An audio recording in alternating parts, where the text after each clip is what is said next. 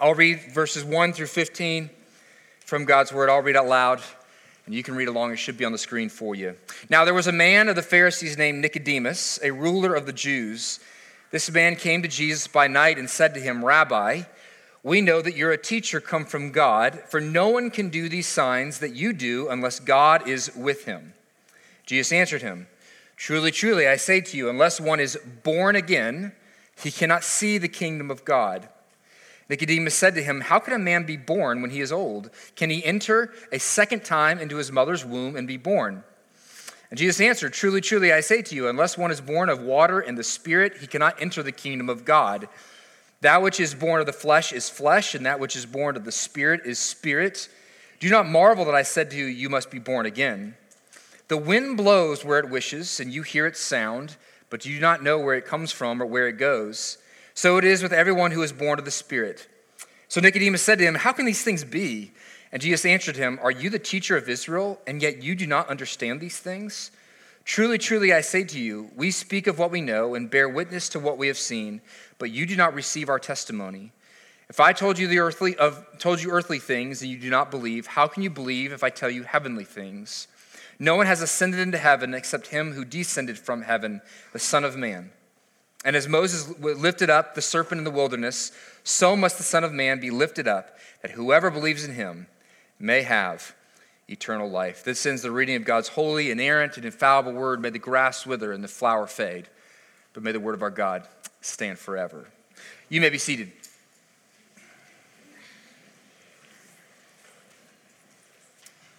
So, um, if you've been around church or around kind of uh, evangelical culture, some of you haven't been, so this will be maybe somewhat new news for you.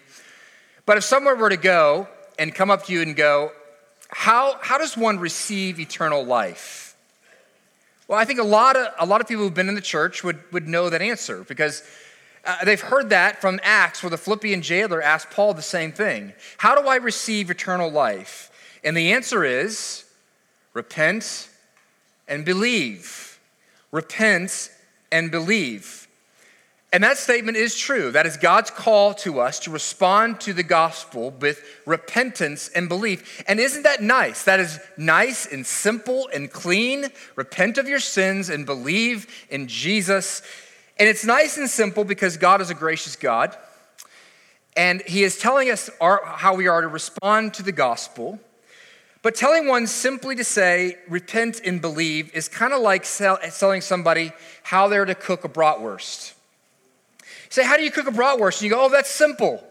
Six minutes at 350 degrees, and you are good to go. Just like that. Just as easy and clean as repent and believe. But what God is doing to us, uh, for us, and what Jesus is giving for us in this passage, is giving us a behind the scenes look of how you receive eternal life. And that is about as distressing as seeing how the sausage is made.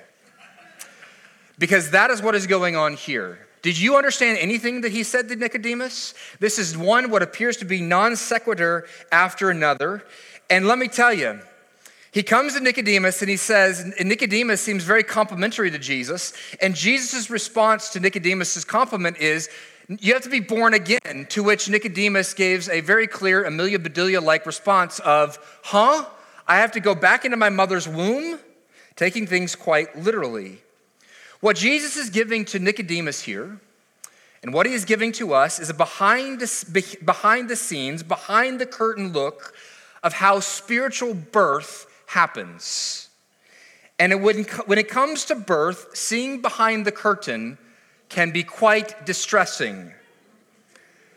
When I first told one of my children about um, how babies are created and conceived, I'm talking about that first very graphic birds and the bees conversation. We were sitting in the car together, and I go into great, uh, immense detail about a man and a woman getting together. And my, my child was, I was sitting in the front seat, my child was sitting in the passenger seat up there in, in, in front. And in the midst of, of sharing in this detail to make sure this child understood, understands how this happens, uh, the child um, was given a peek behind the curtain of how new life is formed. And the response of this child was to be in such great distress that this child melted out of the chair down into the bottom well of the, of the car and remained there for the rest of the conversation. Sometimes seeing behind the curtain of how life is formed is quite distressing. We had a young guy a couple years ago in our church whose wife was, was very pregnant, and uh, he came home one day right near the due date and uh, they were having a conversation, and she was standing up talking, and all of a sudden her water broke. And she looked up and she said, I guess it's time for us to go to the hospital. And the response of this young husband was to immediately do what? Pass out. Because sometimes seeing behind the other side of the curtain is quite distressing. I mean, just imagine you think it's distressing for the uh, children just finding out about it, or for the husband who sees his water break. Imagine being the child, right? He comes out, suddenly there's bright lights everywhere, people are screaming at him, and he's asking, Where did my apartment go? And why is this guy slapping me on the bottom? And that's just the kid. Imagine how distressing it is for the mom. And that is what Jesus is doing here. He's giving us a sneak peek behind how new birth happens. We see it as nice and clean. Repent and believe. But it is far more complex than that. And it does distress us when we see behind the curtain. But once having seen behind the curtain and worked through your, your distress, what you will find is that your salvation is far more of the grace of God than you ever imagined. And like birth, experiencing and seeing the grace of God and how profound and immense it is, it will give you joy. So, we're going to talk about the distress of new birth in the three, three headings this morning. First, Jesus tells Nicodemus about the distressing need for new birth the distressing need for new birth. Nicodemus compliments Jesus, says, We hear you're a great teacher. You must come from the Lord. You must be a prophet like uh, of, of his. And Jesus responds to that compliment by saying, Truly, truly, I say to you, unless one is born again, he cannot see the kingdom of God. Now, really quickly, this phrase, kingdom of God, here's how I want you to think about it. At the end of our passage at verse 15, he's going to say, This is how one experiences eternal life. For the purposes today, that's how I want you to think of the kingdom of God. Kingdom of God equals eternal life that experiencing God's kingdom come and all of its perfection for all of eternity, that's, that's heaven. That's eternal life. And Jesus says if you want to enter heaven, if you want to enter eternal life, if you want to be a part of God's kingdom and even see it, then you must be born again. Now, what in the world does that phrase mean? Nicodemus is evidently quite bewildered. And all you can say is, um, I don't think I can do that. I can't go back up into my mother's womb and have her be born again, having myself be born again. And so Jesus says, Well, let me do some explaining. He then clarifies just a little bit more, but probably leaves us fairly confused. In verse 5, Jesus then says, Truly, truly, I say to you, unless one is born of water and spirit, he cannot enter the kingdom of God. So now, he's given us a little bit more information, but what in the world now does that mean? We are being born again of water and spirit. Now, Theologians have debated over the years as to what this exactly means. Some say, well, the water is you have to be born first naturally, and then the second by spirit is your, your spiritual rebirth. Some have said, well, it means you have to be, have experienced water baptism, but then you also have to experience a baptism of the heart internally. But that's actually, I don't believe, what Nicodemus is, is thinking, what his mind would go, and or what Jesus is thinking about. To be born again, Jesus is actually referring to a passage in Ezekiel chapter 36 that goes this way, verses 25 through 27. And says this this the prophet Ezekiel is saying this to the people of Israel. I will sprinkle you. He's talking about when the, the Messiah is going to come. He says, I will sprinkle you with clean water on you, and you shall be clean from all your uncleanliness, and from all your idols I will cleanse you. So he's saying, all this grubby stuff, he's going to come and wash you clean. And then, not just that, and I will give you a new heart and a new spirit within you, and I will put I'll put within you, and I will remove the heart of stone from your flesh and give you a heart of flesh. That means a softness. And I will put my spirit within you and cause you to walk in my statutes and to be careful to obey my rules. So do you see the two words? Water means the cleansing that God is going to provide, and spirit, which is the new heart that God is going to provide, the new DNA that He is going to give you. That is what new birth is. New birth is not going back up into your mother's womb and being born again physically. It is a spiritual cleansing of your sins are washed away and you are given a new heart. But understand that whole, what we're saying there about a new heart is he is saying you get a whole new nature. And this is the profoundness and the disturbing and distressing nature of what Jesus is saying to Nicodemus. He is saying to Nicodemus that I am not coming, Nicodemus, to give you, to just wash you up a little bit, to make you presentable. I'm not coming to give you some moral nip and tucks here and there. No, I am coming to give you an entirely new nature. This is what C.S. Lewis says that when Jesus enters into your life, that we want him to come in and rearrange the furniture a little bit, to do some like home renovation that makes our bathroom and our kitchen look better of our lives. And he, Jesus comes in and says, No, we have to take this bad boy down to the studs because you are rotten. Now, here's the question Who do we think needs this type of renovation? Who do we think needs this to be born again in this way? Now, the term born again, because of the Billy Graham revivals and other revivals of the 20th century, the word born again has come to be a, a term to uh, speak about those who really need to hear the gospel and who will walk an aisle and, and they have an emotional experience, a high emotive experience.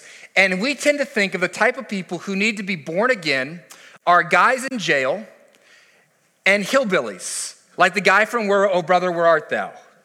In which he goes down into the river and he comes out and he says, Oh, I've been saved. And this is our image of the type of people who need to be born again. The people who go to AA and believe in a higher power and are addicts, those in prison, those who are inner city schools, and those who are part of generational poverty, and they, are those who are not very intellectual, but those who just have a very emotional, not an intellectual kind of spirituality. This is how we think of those who need to be born again, who need this kind of heart change. Well, who did Nicodemus think needed to be born again? Well, I'll tell you what, Nicodemus, sir as heck fire, did not think that he had to be born again. Because Nicodemus, as a, as a Pharisee, they were, he was the one who was familiar with the language of the kingdom of God. And they understood, and what they preached as Pharisees was that if you were a good and faithful Israelite, you were in already. You were already part of the kingdom of God. And who is Nicodemus? This bad boy is a good and faithful Jewish kid. Nicodemus, he's a Jew by birth, by genetics, he should be in. He is not just a Jew, he's a Pharisee, which means he does everything he can to keep the law perfectly. Not only that, he's a member of the court of the Sanhedrin which means he's a man of tremendous wealth and power. And so, who this man is, is a man who knows his Bible perfectly, who has read it backwards and forwards and probably memorized the entirety of the Old Testament. He is a man who lives uprightly. He is a pillar in the community. He is a man of biblical understanding and religious knowledge and intellectual depth and power, and he's civic minded. This is a good dude. He has it all together. But it's to this man that Jesus looks and says, Even you, yes, you, Nicodemus, you have to be born again. Let's connect the dots. To be born again is to not to say to Nicodemus, hey, Nicodemus, you need some moral and spiritual nips and tucks. Because guess what? Nicodemus had already had the spiritual nips and tucks. He was better than you and I. To be born again is not a matter of doing kind of a few things. It is a matter, he's saying to, to Nicodemus, of an entirely new spiritual DNA. You and your old heart and all of your efforts is still rotten to the core. And so you need a new heart, a new spirit. You need all that rottenness washed away, and you need a new DNA to produce a new life. Let me give you an illustration of this. I was a great basketball player. When I was a young kid, I outshot everybody. My team won the rec league every year. We would go undefeated. At 13 years old, I joined an AAU team. Now, if you don't know anything about AAU teams, they're like essentially a travel ball team, and my AAU team was one of the best in the state. And, but I had a really rough experience going to AAU because what you realize when you move up to that kind of level is everyone is bigger, faster, and stronger. And now the game was played at a new level, literally. At 13 years old, I went from playing in rec league where the game was played below the rim, and now it was being played at the rim or above the rim at 13 years old. And inside, I had an internal groan that went something like this Oh no. Because it didn't matter, I could do lunges until the cows came home. There was something about my genetics and my DNA from Dan Henley, it did not matter. I was never playing above the rim. In other words, what did I need? If I was going to make it, I needed a new DNA, and that wasn't coming anytime soon. And that is what Jesus is saying to Nicodemus. This is the unimaginable, Nicodemus. That despite all that you've done, all the spiritual lunges you've, you've done, all the working in the gym you've done, it's not going to make you quick enough, fast enough, strong enough, Nicodemus, so that you can have eternal life. And here's the connection for us if Nicodemus has to be born again, you and I have to be born again. If this guy needs DNA, new DNA and new genetics, then you and I need new DNA and spiritual genetics. No matter how good and decent you have been, you may have been born into the church. Your mother had you here in the sanctuary. You spend every single day here. You have read the Bible. You have been catechized. And yet, if there has not been a work of the Holy Spirit to transform your spiritual genetics, you need this work in your life. So, this is quite distressing for Nicodemus because he thought he was in. Well, second, we see the distressing winds of new birth.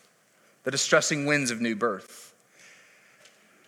So, Nicodemus sees that there's a deep need, and Jesus says that unless you're born again, you cannot see the kingdom of God. You can't experience eternal life. And so, the natural question is by Nicodemus is okay, what do we got to do to be born again? And if you're Nicodemus here, you're probably going, okay, I thought I was in. This is distressing to find out that I haven't been into the kingdom of God this whole time, but I, need some new DNA. That's fine. Where do I go find that? And what do I do to get it? We can figure this out. What can I do to be born again? And here's some more distressing news for poor Nicodemus. Jesus says this in response That which is born of the flesh is flesh, and that which is born of the spirit is spirit. Now, this is fun Bible language for flesh is shorthand for your, not just your body, but all of your fleshly desires, all of the desires of your original spiritual DNA, all those things that were evil and wicked that you want, all those things that are self centered and about you. That's what the flesh is. And so, what Jesus is saying here to Nicodemus is wait, Nicodemus, just trying harder to be born again is not going to get the job done. Nicodemus, just more of you using your flesh to do better in hopes of finding this, this new birth and this new life will not cut it for you. It's like saying, Nicodemus, you can try with all of your willpower and all the efforts of the flesh, but you know what's going to happen? It's going to produce the same exact results it's always produced in your life. Because more of you, Nicodemus, is guess what? More of Nicodemus, not more of the spirits. It's like this we're going to humanize a peach tree. Imagine you're a peach tree. Of course you are. You're a good Georgia people. You love peaches. And, and you hear that the farmer, though, hates peaches and that he's going to cut down all the peach trees because he hates them. And you hear that the farmer only wants apple trees. And as a peach tree, you don't want to get cut down. And you, you want to continue living. And so you decide that I'm going to work really, really, really hard as a peach tree to produce apples. And so you do all the things that peach trees know to do. You, your roots go down further in the ground and gather up more water, and you suck in all the sun and all the rain that you possibly can do, and you produce this incredible crop of what? Peaches. Yeah, because your DNA only produces peaches. And so it is with us. If your DNA is corrupted spiritually, that all of your longings and desires are self centered and selfish, that ultimately you trying harder is only going to produce more of what you have always produced, which is works of the flesh. And at this, it says that Nicodemus is, Nicodemus is marveling. He is bewildered and he's reeling at what Jesus has said. And how do we know that he's marveling? Because in verse 7, Jesus looks at him and says, Hey, don't, you don't, don't marvel. Verse 7 and 8, Jesus says, Do not marvel that, I said to you, you must be born again. And then Jesus says this. It gets even more distressing before Nico. That's how he goes in my notes, so I don't have to write up Nicodemus. He's, he's Nico. So the wind blows where it wishes, and you hear its sound, but you do not know where it comes from or where it goes. And so it is with everyone who is born of the Spirit. Okay, so we can't fix ourselves, we can't make ourselves born again. So, Jesus, how in the world does it happen that I get a new spirit, a new heart? And Jesus' answer is this the Spirit of God must blow on you. And Nicodemus says, Okay, how do I make the Spirit of God blow on me to give me new life and new birth? And this is the most distressing news of all you can't. The Spirit is like the wind, Jesus says. You do not know where it comes from or where it goes. You cannot produce it and you cannot control it. He says, Yes, you can feel the effects of it. You can feel the cool breeze on your face and you can see it blowing the trees, but you can't make it happen. You can't make the wind blow your way. And so, what is Jesus saying? Here's the devastating and distressing news of how new birth happens that new birth happens by the grace of God and by the grace of God alone choosing upon whom he will blow, such that he cleanses and gives you that new birth. How are you born again? Only by his work, by the grace of God and his Spirit. You don't do anything, you won't do anything. You are unable to do anything. It is all done by God. And this is the difference between religion and Christianity. Religion says, do this and you get life in God. Christianity says, no, God comes and does everything to give you life. And then in that new life, you respond to Him. The whole image here is of new birth, of second birth. Well, let me tell you, I'm not a great at biology and science. I generally just didn't like it, but I, I'm going to give you a little biology lesson. This is my level right here, my biology level that I'm about to give you. I'm going to lay down some earth shattering biological news on you. You ready? You had nothing to do with your first conception. You didn't cause it. You didn't, you didn't make those two crazy kids get together. It, is not back to the future, people. You didn't cause it. And aren't you glad you weren't there for it? And so it is with spiritual birth. You didn't make it happen. We have no power to create new life in us. Why? Because dead people can't make themselves undead. Dead people spiritually cannot give themselves new life, and therefore something happened, had to happen to us by the work of God and by His Spirit to give you new life. And this is distressing.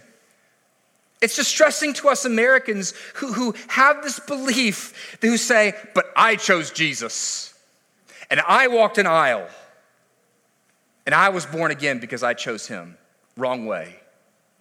No, he made you born again, and then because he gave you new life, you looked up and you saw him.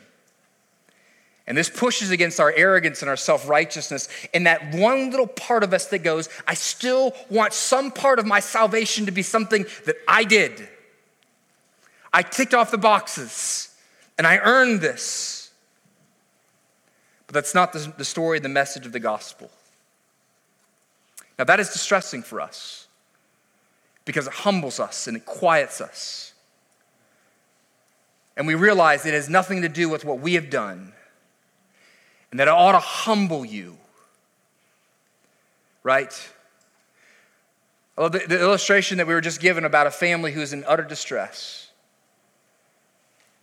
that we don't look upon those who are in distress and those who are living in a way that is completely contrary to the Lord. And with judgment, why? Because you didn't save yourself, He did. But I also want you to know this about yourself.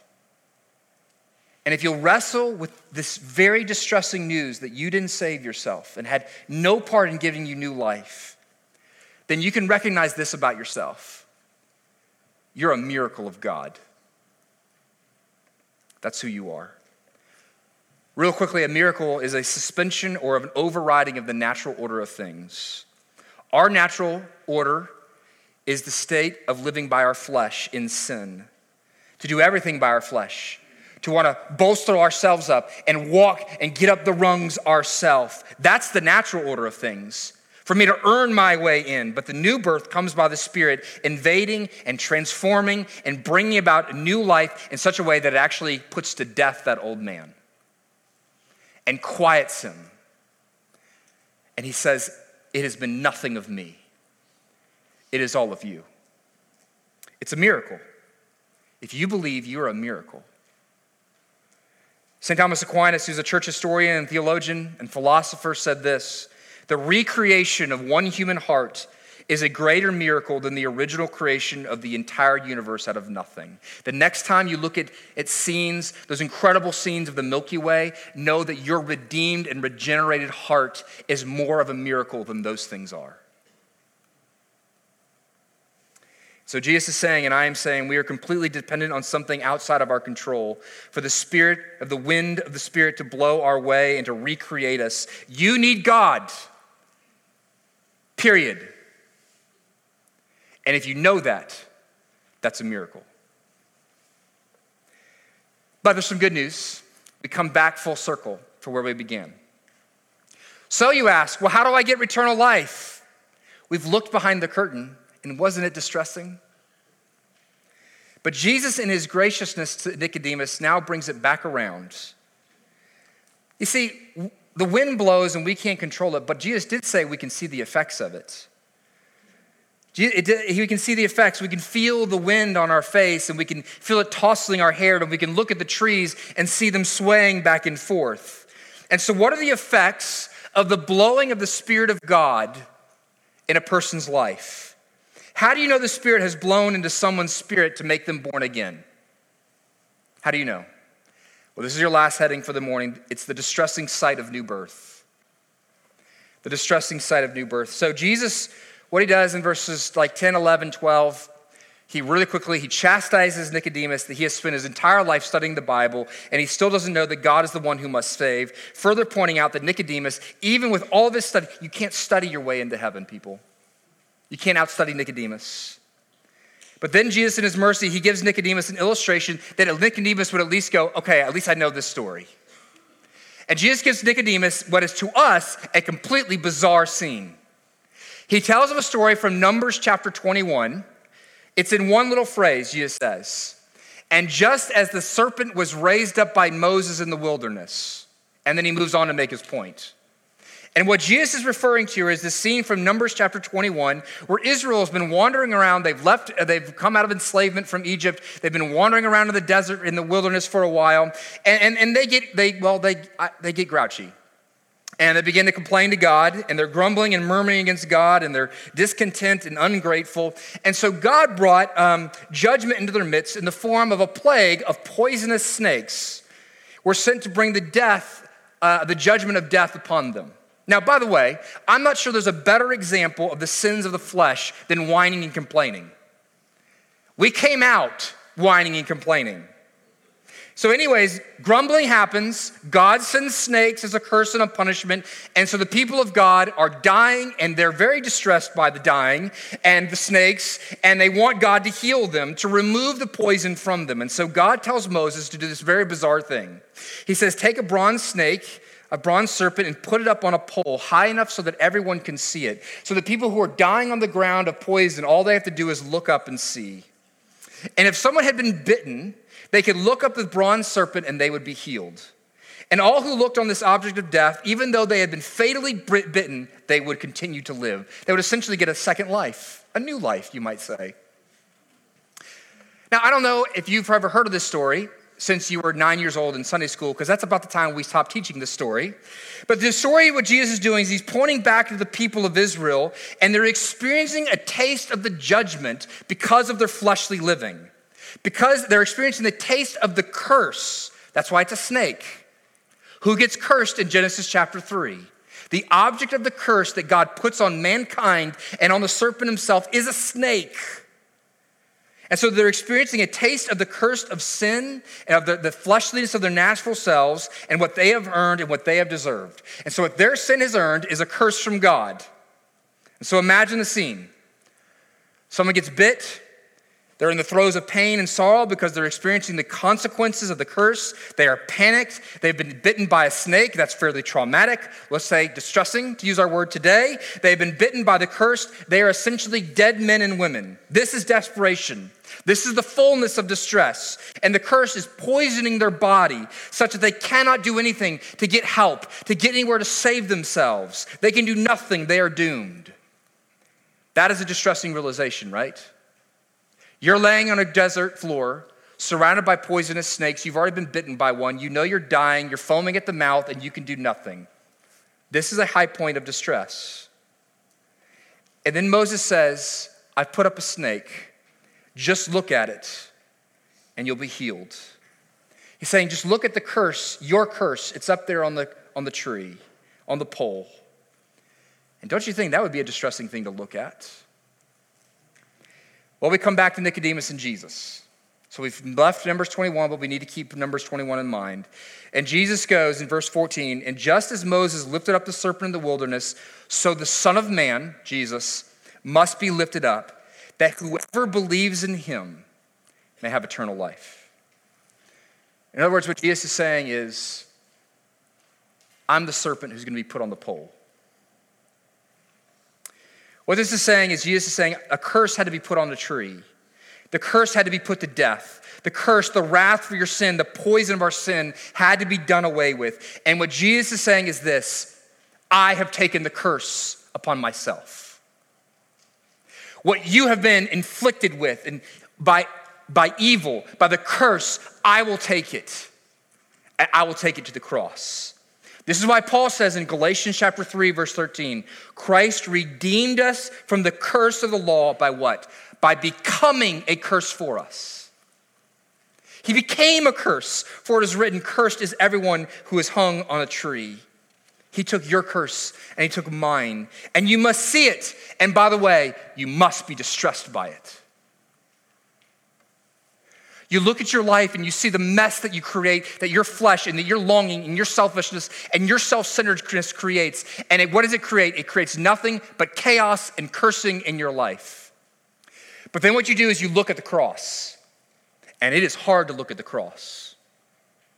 Because here's the distressing nature of the cross. You look at the cross and the, the Son of Man dying on it for your sins, and you go, My sins put him there. That's distressing. My sins were not just a bad idea. My sins were not just a little mistake. My sins were not a momentary fling. No, my sins put the Son of God on a cross. That's what my sins deserve. And so you're distressed by them. As distressed as you would be surrounded by poisonous snakes, that's the image if I was surrounded by poisonous snakes, I, well, it would sound shrill. And that's the image that we're given that level of distress. And just like Moses said, though, but all you have to do to live, so that's repentance, that distress, to see my sin and what it cost. And here's faith, here's belief. We've come full circle repent and believe. Look up and that's it. The wind has blown. How do you know the wind of the Spirit has blown new life into you? One, you're quite distressed over your sin. And two, like dying men in a wilderness who looked at their sin on a cross, that's all you do in faith. In other words, in the language that Jesus is using, is you look to Jesus on the cross and you say, I have no hope. I have been bitten by the curse. I look to him and he takes the poison and he takes the curse for me so that I may have life again. Look to the cross. A.W. Tozer said it this way faith, faith is the gaze of the soul upon a saving God. And he took it from this passage in Numbers 21. Jesus, isn't there more that we can do? No, there's nothing you can do. You've been bitten by a snake. Lay there and foam at the mouth and look up. There's nothing more you can do. Jesus, shouldn't I rub my terrible spots or try to clean myself up? Nope, just look at him in faith. Jesus, there has to be something I must do. Nope, look up. That's it. And so, what are the effects of the Spirit blowing upon you of new birth? How do you know? What's the wind blowing on your face of the Spirit's new birth in you? Is that you're distressed over your sin and you look to the one who died for it and trust upon him. So, how do, how do you know that happens to a man? They look up and they see him. So let me ask you this. We've come full circle back to the Philippian jailer of sorts. How do you have eternal life? You repent and believe. But how did you repent and believe? Entirely because of the precious grace of Jesus, who made you alive. That's good news. Let's pray.